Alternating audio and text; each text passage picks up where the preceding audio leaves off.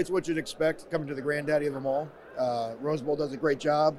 Um, a lot of great activities for the for the guys. And and I'll say this, our team has really responded well. Um, they've had fun when it's time to have fun, but when it's time to work, they've worked really hard. And how do you balance those fun moments at Disneyland versus actual getting down to practice? Yeah, a lot of it comes down to scheduling. Obviously, Coach Franklin's got a good schedule and a good plan for bowl games. Um, and then comes down to the mentality. A lot of that's our leadership. We've got great leadership. Uh, they know when it's time to meet, time to practice. There's, there's an expectation, there's a standard, and they've upheld that. And as your defense has progressed throughout the season, what players or moments have stuck out to you as these are key moments that we've wanted to, you know, hit those benchmarks? Yeah, I mean, I think the big game for us was the Minnesota game. Obviously, we were embarrassed at how we played in Michigan, and here comes a, a great rushing attack in Minnesota, and and it's one of those where having the whiteout crowd behind us, I thought was, you know, huge for us, and um, our guys played fast, confident that night, and I think really that gave us the confidence going forward to become the defense that we eventually became in the month of November.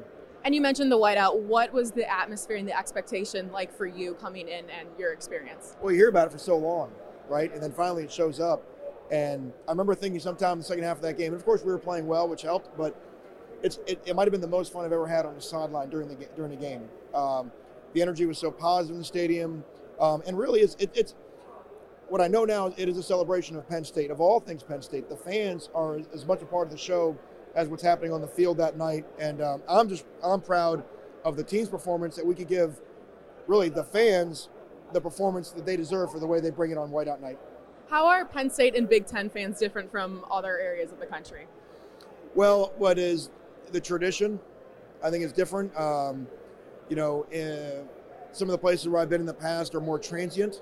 You know, Penn State, you feel the legacy. You know, your parents went there, your parents' parents went there, and it's it's and the people. What I feel is the people love Penn State, and everybody wants to win. You know, and we're doing everything we can to win every time we go out there and play.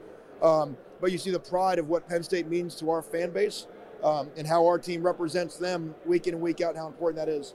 Yeah, you can really see the fan base travel, especially here to Pasadena. But with the game coming up, what when you have all the time to prepare for a bowl, do you like that extended time or does it throw your routine off?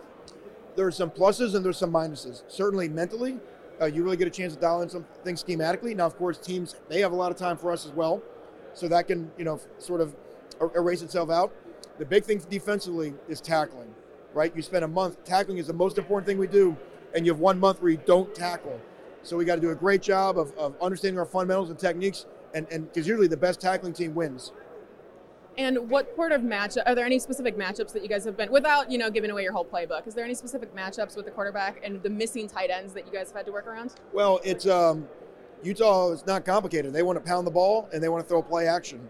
Uh, so number one, it's, it's stopping the quarterback's best friend, which is the run.